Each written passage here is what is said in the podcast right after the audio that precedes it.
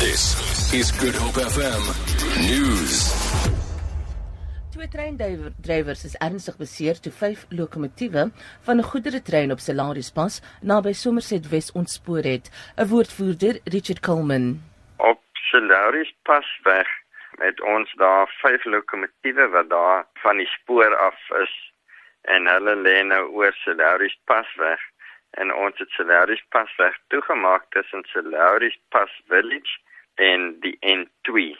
En daar was twee beserings op daai trein, ernstig beserings en hulle is hospitaal toe geneem. Dit het aan die lig gekom dat 'n voormalige senior polisieman, Christian Prinsloo, meer as 2000 vuurwapens aan bendes in die Wes-Kaap verkoop het. Prinsloo is in die streekhof in Bellville tot 18 jaar tronkstraf gevonnis nadat hy 'n pleitooreenkoms aangegaan het.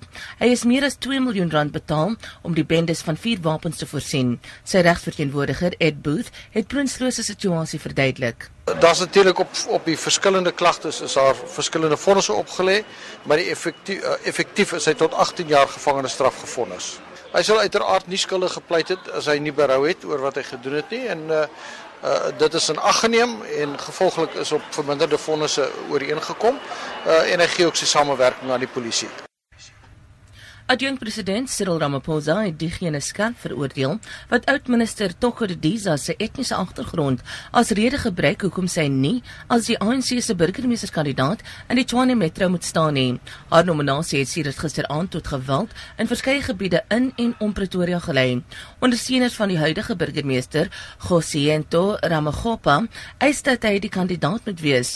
Diza is van KwaZulu-Natal en sommige Tshwane inwoners voer aan dat sy as Zulu Nie geskik is om Tshwane te lei nie. Ramaphosa sê die retoriek oor die Diza se stam of etniese agtergrond is jammer en onverantwoordelik.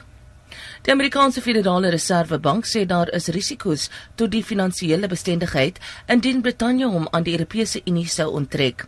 Die Federale Reserve sê van die ander risiko's is druk op energiemaatskappye weens lae oliepryse en hoë kommersiële eiendomspryse.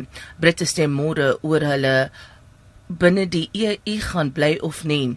Volgens die Britse uitsaakkorporasie is die finansiële markte op soek na leidrade oor of die Federale Reserve rentekoerse gaan verhoog.